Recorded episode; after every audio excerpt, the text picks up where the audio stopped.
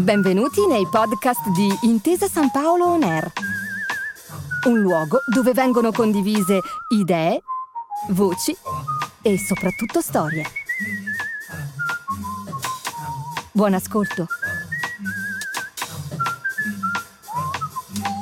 Bentrovati a questo appuntamento di presentazione del libro di Vittorio Brumotto. Ciao Vittorio, dove ti Mitico trovi? Vincenzo, eh, on the road, all'interno del mio furgone, mi sono fermato in una piazzola per non farmi vedere troppo, mi sono imboscato direttamente dal furgone delle inchieste, il furgone che gira da nord a sud eh, l'Italia, per l'occasione per eh, tutti gli amici connessi, gli amici che ci seguiranno, ho messo su una cravattina in vostro onore per presentare quello che è il pensiero di Vittorio Brumotti raccontato nelle piazze di spaccio, non solo Brumotti biker, ma un Brumotti eh, a disposizione degli altri.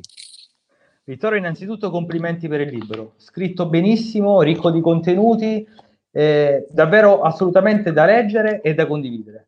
Io inizierei questa chiacchierata, Vittorio, con la tua introduzione, l'introduzione dove tu racconti la tua missione nei quartieri, ma racconti anche il dietro le quinte, racconti i sacrifici della tua famiglia, di papà Claudio, di mamma Lisa, i loro sacrifici e racconti come sei approdato a striscia e soprattutto perché hai deciso di scrivere questo libro.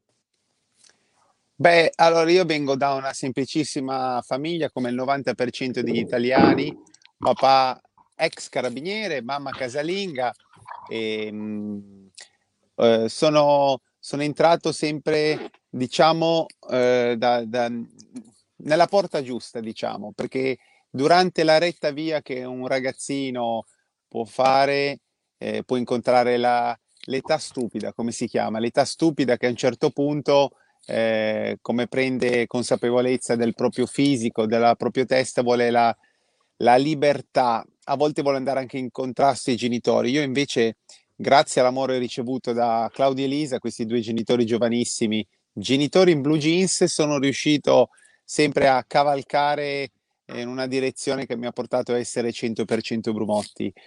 E a fare da guida è stata sicur- sicuramente la bicicletta, trovare una dimensione sulle due ruote e il potermi realizzare, il poter sfogare questa adrenalina che ho, ho sempre avuto fin da, da quando sono nato. Ehm, la bicicletta da trial, questa, questo sport di nicchia poco conosciuto, eh, mi ha dato un honoris causa per poter ehm, andare in giro in questo momento per le piazze a denunciare dei fattacci, perché mi considero una persona con la testa sul collo, anche se tanti di voi mi vedono sui cornicioni far mille pazzie, vi posso garantire che 100% Brumonti, il sottoscritto, è una persona pazza sui pedali, ma regolarissima giù dai pedali. Tutto questo formamento saputo dallo sport, eh, la disciplina, eh, mh, le rinunce, la dieta, eh, il, il, il, fare fioretti, fare fioretti per dire no, no, non mangio lo zucchero per un mese e non so, mi accadrà questa cosa positiva e accadeva. Fortificavo eh, la mia persona. Facendo tutto ciò, diciamo, sono arrivato a un certo punto della mia vita, adesso ho 40 anni, ho iniziato 29 anni fa a fare il biker, a 11 anni, l'11 novembre del 91, pochi giorni fa ho festeggiato 29 anni, eh, ha fatto sì che appunto mh, mm, avevo proprio questo desiderio di scrivere un libro che non raccontasse di me, come fanno tutti e fanno bene, non poteva essere un libro autobiografico, volevo fare un qualcosa di utile, un qualcosa eh, messo agli atti nelle librerie, ovvero denunciare, denunciare ciò che accade tutti i giorni sotto gli occhi di tutti, ma nessuno o quasi nessuno purtroppo non fa niente. E allora, facendo questo libro, ho creato un roadmap, proprio un giro d'Italia, come c'è il nostro giro d'Italia in bici, un giro d'Italia delle piazze di spaccio. Perché questo? Perché mi è stata data una possibilità, eh, grazie alla trasmissione di Striscia la Notizia, di eh, poter avere un piccolo e modesto spazio all'interno di questa grande trasmissione dove appunto i cittadini potevano a appellarsi a noi, in questo caso a me, e segnalavano le piazze di spaccio di fronte, non so, alle scuole elementari, le scuole medie, dove venivano adescate decine, centinaia di ragazzini da questi venditori di morte per trascinare appunto in un tunnel, il tunnel della droga. Diciamo che in tutti questi, in queste varie avventure, allora, eh, che sono circa, penso, 300 servizi, abbiamo fatto un almanacco eh, ben specifico di, di, di ciò che, che accadeva, che accadrà. Circa 300 piazze, dalla Sicilia al Piemonte, alla Lombardia, alle grandi città. Ti aspettavi un fenomeno così diffuso? Guarda, io ho sempre sentito parlare di droga perché nel mondo dell'estremo la, la, droga, la cocaina esiste da sempre, esisterà per sempre. Nel mondo della musica rock eh, i grandi artisti fanno uso di, di cocaina, di droghe pesanti. Eh, ne, ne, ho vista, ne ho vista tantissima davanti ai miei occhi, passava quello che non andava avanti se non si faceva due righe ogni mezz'ora. Eh, mi è capitato di vedere mh, mm, grandi atleti da non bere neanche un goccio di birra a un certo punto a, a dire no, no, io provo la bamba, mi dà energia, mi dà coraggio. E, e, le ho sempre viste e vedevo queste persone che prendevano coraggio, pareva, pareva che fossero appunto eh, persone migliori, però poi mi rendevo conto che dopo un anno le rincontravo, li trovavo con una macchina scassata, incidentata, senza denti. La donna era scappata via, chi era sposato si era divorziato. Vedevo proprio il degenero, no? Quando ho iniziato a vedere le prime persone che facevano uso di cocaina sembravano i brillantoni, le persone fantastiche irresistibili che andavano alla velocità della luce. E ripeto, dopo poco tempo il disastro, la morte, il nulla. E di lì tiravo le prime conclusioni. Cosa succede? Che quando inizio a fare appunto queste, queste inchieste, mi rendo conto, io e i miei collaboratori ci rendiamo conto di quanta droga c'è in Italia e di quanti facciano uso di droga, una cosa spaventosissima che va addirittura eh, da, dal, dal camionista al professionista, al chirurgo, al politico, al dottore, eh, al presentatore TV. Ma la cosa più triste è minorenni, perché una volta la cocaina era la droga dei ricchi, era la droga che si potevano permettere poche persone, perché la cocaina costava, parliamo di 200.000 lire, 150.000 lire, potrebbero essere 150, 200 euro, cioè un quinto di uno stipendio di una persona. Dunque, droga per ricchi, lasciavano stare. Ad oggi la cocaina che arriva in Italia, che viene importata dalla Colombia direttamente attraverso, diciamo, delle, delle vie prestabilite, molto prestabilite, attraverso, non so, il porto di Gioia Tauro arrivano, queste famiglie di indrangheta riescono a comprare a 1800 euro al chilo il chilo di cocaina che arriva qua viene praticamente eh, smistato, tagliato e ogni chilo può fruttare 200.000 euro. Dunque questo è l'oro bianco, l'oro bianco che tutti ambiscono a fare gli spacciatori perché è il soldo facile e diciamo che viene distribuita poi in tutta Europa. Avendo un costo, eh, siccome ne entra veramente tanto, un costo minore e viene tagliata, eh, adesso vendono dei pezzi anche due righe a 20 euro. 20-30 euro. Dunque, quando una volta facevano soltanto il grammo puro col bilancino, adesso fanno anche, a seconda delle piazze che abbiamo visitato, non so per dire Cinisello, sempre una piazza gestita dall'Andrangheta, troviamo eh, due righe di cocaina confezionate in un cilindretto dove tu le srotoli, apri, c'è proprio il sacchettino, soldo rotolato e fanno due striscette, via. E le comprano a 20 euro, però è una cosa illusoria perché poi ritorni dopo mezz'ora, dopo mezz'ora, dopo mezz'ora però è diventata la droga di tutti, la, la droga del quotidiano, eh, la medicina. Addirittura quando vai in questa piazza tipo Cinisello Balsamo, dicono la farmacia aperta. Fuochi d'artificio, tecnica utilizzata molto dalla Camorra su Napoli quando c'è il, il, l'arrivo della nuova droga, fa scoppiare i petardi, lo fanno anche a Milano. Milano, città diciamo dell'Expo, città worldwide, siamo veramente eh, messi così, fuochi d'artificio e tutti vanno a comprare la cocaina. Dunque scioccatissimo di quanta droga c'è in Italia. Vittorio, ormai sei diventato un esperto non solo di sostanze stupefacenti, ma sei anche uno studioso dell'andrangheta in particolare. C'è un tuo servizio che ti ha dato maggiore soddisfazione? Chiaro che televisivamente parlando tu devi mostrare sempre la quantità, la droga, la devi far vedere uh, in televisione e ringrazio chi mi ha dato questo, spa- questo spazio proprio per poter far vedere e fare scuola, educazione civica ai bambini perché è vero, non è bello far vedere i bambini alle otto e mezza, nove di sera la droga, ma è anche giusto fargliela vedere, fargli capire che quella è cacca, che quella lì ti porta al cimitero, quella lì ti rovina. Dunque, delicatamente, con un linguaggio consono al programma e alla fascia protetta, racconto, scherzando, dico, ecco la neve, ecco questa, ecco quell'altra, e raccontiamo tutto ciò. Poi eh, in, un paio di servizi, specialmente nel servizio che ho raccontato mh, nel programma a Guardavalle, dobbiamo sapere che Guardavalle è un piccolo paese della Calabria. Provincia Questa, di Catanzaro.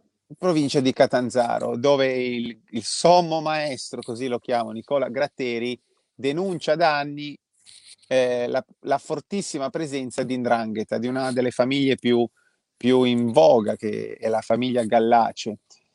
Se andiamo nella storia e parliamo di Indrangheta, ci viene in mente il triangolo Plati-Africo-San Luca, i tre paesini che hanno fatto da, da Mamma Santissima, cioè San Luca, Madonna dei Polsi, Patto di Sangue, eh, gli affiliati ogni anno si ritrovavano a Madonna dei Polsi per eh, forgiare nuovi ndranghetisti.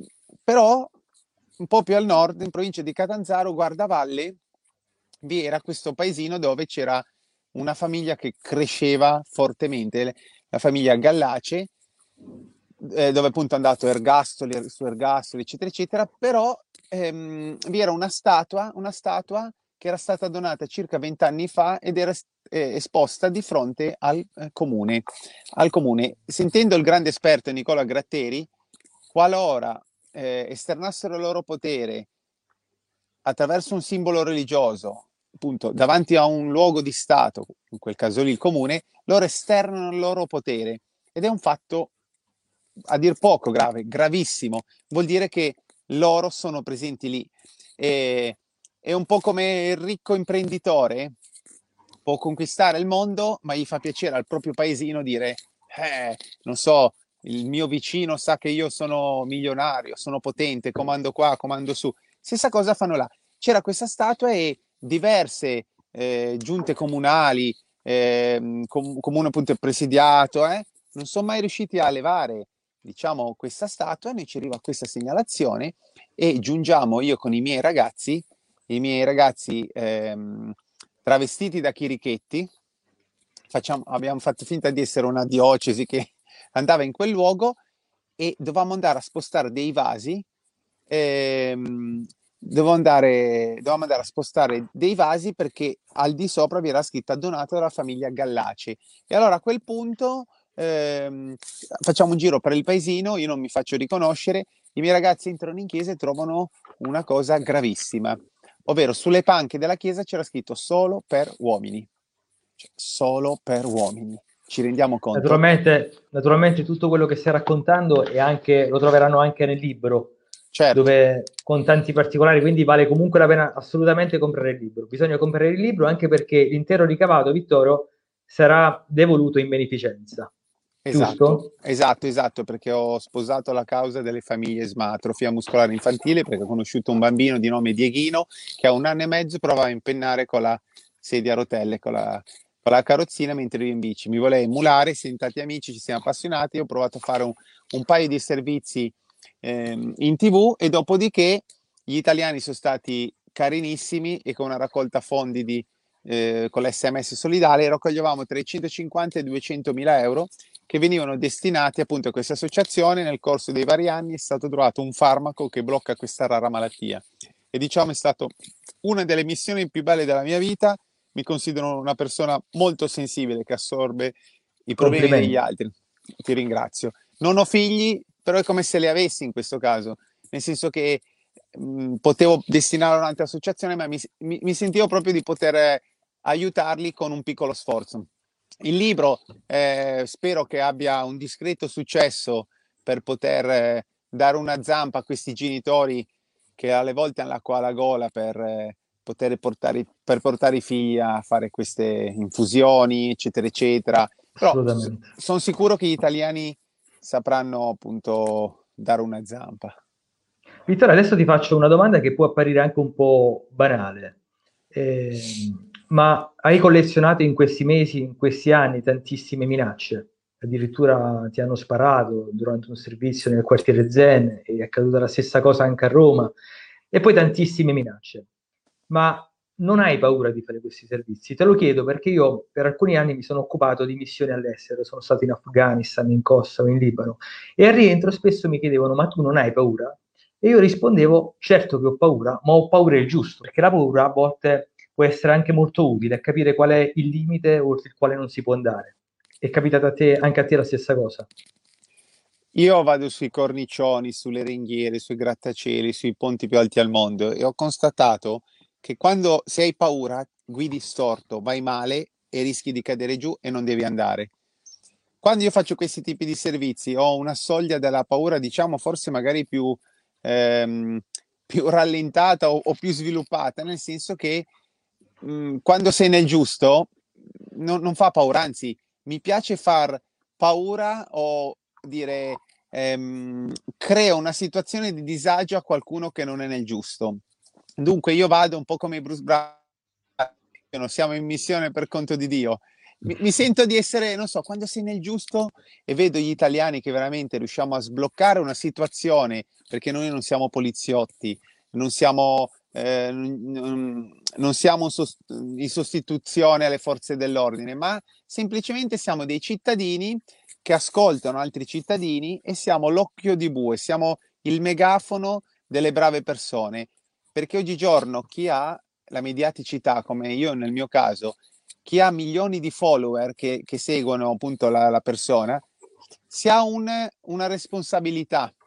Appunto, io ho messo a disposizione la, la mia mediaticità alla, alla comunità, diciamo, alla comunità e, e, soprattutto la sindrome di Peter Pan. Mi dà fastidio sapere che qualcuno non sta bene, che qualcuno non possa fare una cosa, mi dà fastidio quando c'è il bullo che fa del male al più debole. In questo caso è un po' come il bullo a scuola, qua lo riportiamo nei rioni dove c'è il boss che comanda su tutto il, il rione. Il boss per me è proprio una, eh, da, da, da, mettergli il naso rosso, un po' un pagliaccetto, diciamo. Assolutamente, bravo, davvero bravo e complimenti. Una curiosità, ma i tuoi genitori, la tua fidanzata, ma è chiaro che eh, cogliamo l'occasione per salutarla, che cosa pensano di questi tuoi servizi? Eh, sai, le prime volte chiaramente magari rimangono un attimo esterefatti i miei genitori, però nessuno è nato cioè, non è che si sono spaventati di colpo perché non è che fa- lavorassi in un ufficio dietro la scrivania e poi di colpo apro la porta e me ne vado e vado sui tetti. Diciamo che l'ho sempre fatto. Anna Chiara mi ha conosciuto in corso d'opera, era... mi ha conosciuto appena dopo Palermo che mi avevano appunto sparato e si, si, si raccontava in giro di questo fattaccio, diciamo. Dunque è salita in barca mentre ero già al lavoro, mentre i miei genitori Mm, anche loro mi hanno sempre visto su, a fare le mie tonterie, le mie pazzie sui ponti. Anzi, a volte mia mamma mi dice: Beh, meno male, così almeno non vai sui ponti, vai a fare i servizi. Per lei rischio meno a fare i servizi.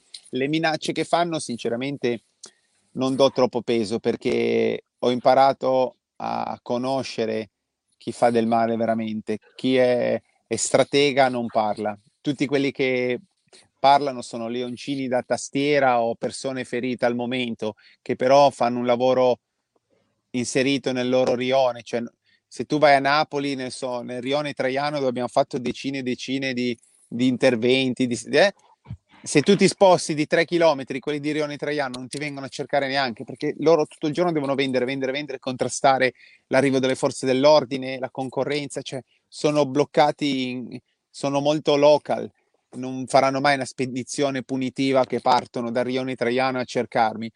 Fino adesso ho fatto, diciamo, piccoli, piccoli spacciatori, diciamo, piccoli spacciatori.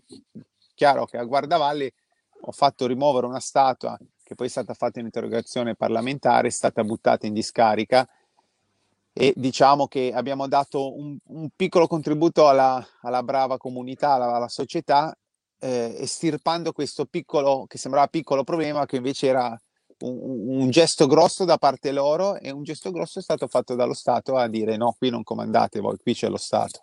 Dunque, quelle sono situazioni già più, più, più pericolose. Mentre lo spaccio che faccio io, o, o, accade qualcosa subito nel momento che mi tira un bottiglio e spara, eh, ma non ci saranno ripercussioni per il futuro. Vittorio, io ho visto che nell'ultima pagina, la pagina dedicata ai ringraziamenti, citi due, due tuoi amici carissimi, che sono uh, il capitano ultimo, Sergio De Caprio, e naturalmente anche il procuratore Gratteri. Quanto sono importanti per te queste due persone? Nella tua missione di legalità, naturalmente. Nella mia missione legalità, l'altro giorno proprio parlavo con eh, i miei amici ho detto Pensa se dovessimo essere seri come Nicola Gratteri, tutta la vita a rincorrere i cattivi, a nascondersi, perché io faccio questo, faccio l'inchiesta, mi sparano, ma dopo mezz'ora sono a due chilometri in un centro commerciale a attaccare le cacchine per eh, salvaguardare i parcheggi dei disabili, cioè posso fare ancora una vita normale. Sono una, una specie di jackass che mi piace giocare, andare ancora in giro con la bici, Immagina far la vita di Nicola Gratteri che da 30 anni sotto scorta, lui veramente gioca duro. Quello vuol dire giocare duro, vuol dire durante la giornata essere sempre sul chi va là. Dunque una persona che ha dedicato la propria vita, eh, ti sei storpiato la vita perché così, perché non avrai mai pace, non puoi solo che avere ammirazione perché ha fatto proprio una scelta di vita. Capitano ultimo, uguale, cioè eh, è divertentissimo stare anche con queste due persone, perché noi li vediamo tutti molto duri, fatti così, è, ma è fatto di aneddoti, ci fanno sorridere. Capitano Ultimo è, è, anche una persona divertente che se facesse il presentatore, Capitano Ultimo, sarebbe un numero uno. E, e, e sono belle perché sono persone complete, però chiaramente giocano un ruolo molto, molto duro, mo, durissimo, diciamo. Vittorio, siamo quasi in conclusione. Vuoi fare un appello ai ragazzi ma soprattutto è a questi giovanissimi spacciatori che intraprende questa strada sbagliata, anche perché gli spacciatori fanno tutti una brutta fine, no? Esatto, fanno come diciamo sempre, muoiono ammazzati, scappano come topi o marciscono in galera. Non esiste l'ombrellino alle Maldive o ai Caraibi. Purtroppo dall'alto, dal basso, dalla mia esperienza ho sempre visto tutti questi, questi micro spacciatori fare delle fine uh, orribili, ma quello che ricordo, ragazzi, se partite dalla droga leggera, dalla canna, prima o poi per curiosità finirete le droghe pesanti e non è detto che vi salverete, perché una volta che assaggerete l'eroina, la cocaina, creano assuefazioni. assuefazioni. Ma la cosa peggiore è che quando appunto vado a San Patrignano a trovare i ragazzi, ragazzi squisiti, mi dicono tutti, noi eravamo lì eravamo in una condizione, volevo diventare più forte dei miei amici, farmi notare, allora iniziavo a farmi le righe più lunghe degli altri. Oppure mia sorella eh, studiava, era un fenomeno, mio papà che ha lavorato una vita ha dovuto destinare tutti i soldi messi da parte invece che far studiare mia sorella per curare me. Dunque, se usiamo la droga è solo distruttiva, facciamo incassare di più le mafie, distruggiamo i sogni di chi ci sta a fianco perché la droga è un po' come il tumore, se è un malato oncologico in casa o un tossico in casa, succede che tutta la famiglia ne subirà le conseguenze purtroppo. E allora quello che dico, prima di del, farvi del male a voi e poi di distruggere tutto il resto intorno a voi, pensateci un secondo, ma forse io riesco di essere una persona migliore anche senza la droga. E lo sport è la chiave di lettura eh, per eccellenza. Nel libro tu scrivi drogatevi di sport. È stata anche un eh, po' la tua droga. Eh, l'adrenalina, l'adrenalina è qualcosa che, che sicuramente pari alla droga, però è sana, droga sana. Io ogni giorno devo, per dire, io sono su, sul furgone adesso on the road e finito che c'è ancora un po' di luce mi sparo due jumps, mi devo gasare, salto dal tetto delle, del furgone. La, la, ricerca del limite, questo, del limite sportivo lo sport educa anche un po', lo sport educa al rispetto delle regole. E soprattutto, e soprattutto è bravo, è disciplina, è meritocratico anche, no? perché nello sport non vince il figlio del boss, il figlio, no. il figlio del politico, ma vince chi si impegna di più ed è un po' quello che è accaduto a te. Esatto, hai la possibilità di diventare un qualcuno senza pregiudizi, senza corruzione, senza una serie di cose, perché lo sport è, è fatica, selezione, tenacia, coraggio, rinunce, tante cose. Dunque, poi sono molto amanti di tutti gli sport, quando sono fatti ad alto livello tutti sono belli, tutti sono affascinanti. Assolutamente sì. Vittorio, stigmatizzando con tre, ehm, con, in tre punti veloci, perché acquistare il tuo libro? Innanzitutto il primis è perché vi farà ragionare, vi farà rendere conto che abbiamo il paese più bello del mondo, ma in assoluto, e lo dimostra il il Fondo Ambiente Italiano, con, le, con la tutela le, del patrimonio che abbiamo. Dunque, il giro d'Italia nelle piazze, perché abbiamo il paese più bello del mondo e non è giusto che abbiamo questa metastasi di piazze di spaccio, cioè ogni stazione, ogni via, ogni città ha 5, 6, 10 piazze di spaccio. Noi non vogliamo piazze di spaccio, noi vogliamo studenti che legano che delle eccellenze che poi quando si riapriranno di nuovo i confini andremo in giro nel mondo a portare il Made in Italy. Dunque questo libro per far ragionare che ho messo agli atti eh, scritti miei personali che in quel luogo lì si spaccia. E vorrei che appunto venisse un po' clean the area, pulito. Un'altra cosa è perché va a finire i bambini famiglie SMA e terza cosa perché ho messo tantissimo impegno io e il mio staff e è anche una soddisfazione personale sapere che non ho puntato su di me come atleta, Guinness World Record, la mia vita fatta eh, l'autobiografia, ma ho detto no, io voglio fare qualcosa a disposizione della gente. Dunque il mio primo libro l'ho fatto per gli altri, non per me e spero che qualcuno sia interessato a tutto ciò. Grazie Vittorio, grazie per il tuo coraggio, grazie per la tua umanità. Un'ultima domanda, un'ultima, prima di chiudere abbiamo ancora qualche minuto. Vittorio, cosa si prova quando arrivi nella piazza di spaccio, mandi via gli spacciatori e arrivano i bambini? I bambini che si riappropriano di un giardino, di un cortile, di un parco eh, giochi. Eh, proprio riappropriamoci del territorio perché riappropriarsi del territorio è un diritto per imparare a dire questo scioglilingua ho messo tanto impegno e tanta... Perché? Perché vedere che con una bicicletta, un megafono, una telecamera, la, l'arma più pericolosa al mondo è la telecamera, vedere gli spacciatori darsi alla fuga. È fantastico, vedere i bimbi che poi prendono Brumo, ciao Brumotti, arrivano e saltano con le bici, poi guarda anch'io salto, faccio... È top, proprio una cosa che non, non esiste, non esiste, però dentro di te dici, cavolo, stavolta l'ho fatta giusta, poi ne fai un'altra, stavolta l'ho fatta giusta, finisci veramente per essere goloso di tutto ciò, dici, allora io mi batto per queste cose, non c'è tempo, denaro, eh, voglia, cioè lo fai solo veramente per la vocazione in quel caso, lo fai per la vocazione e, e poi spero che appunto io ho fatto crescere tante generazioni di bimbi con i programmi che facevo, che faccio. Dunque siamo alla seconda generazione di bambini che sto, sto facendo crescere e mi piacerebbe, un po' come ci tengono a casa per il Covid adesso, e a ridurre i, eh, i contagi. Uguale io, spero di, di, arginare il problema della droga facendo crescere ragazzini sani con la voglia di spaccarsi nello sport, di, di gasarsi e di non star lì a, eh, a perdersi con la cacca o qualcosa di più. Grazie Vittorio, questo è un bellissimo messaggio di speranza. Grazie a te Vittorio, grazie a tutte le persone, agli amici che ci hanno seguito in diretta e naturalmente correte in edicola a comprare questo libro che è davvero straordinario. Grazie di cuore a tutti e buon proseguimento di serata. E anche online, eh, mi raccomando. Assolutamente sì. A bombazza. A bombazza. Ciao ragazzi, I love you. Grazie per aver ascoltato i podcast di Intesa San Paolo On Air. Al prossimo episodio.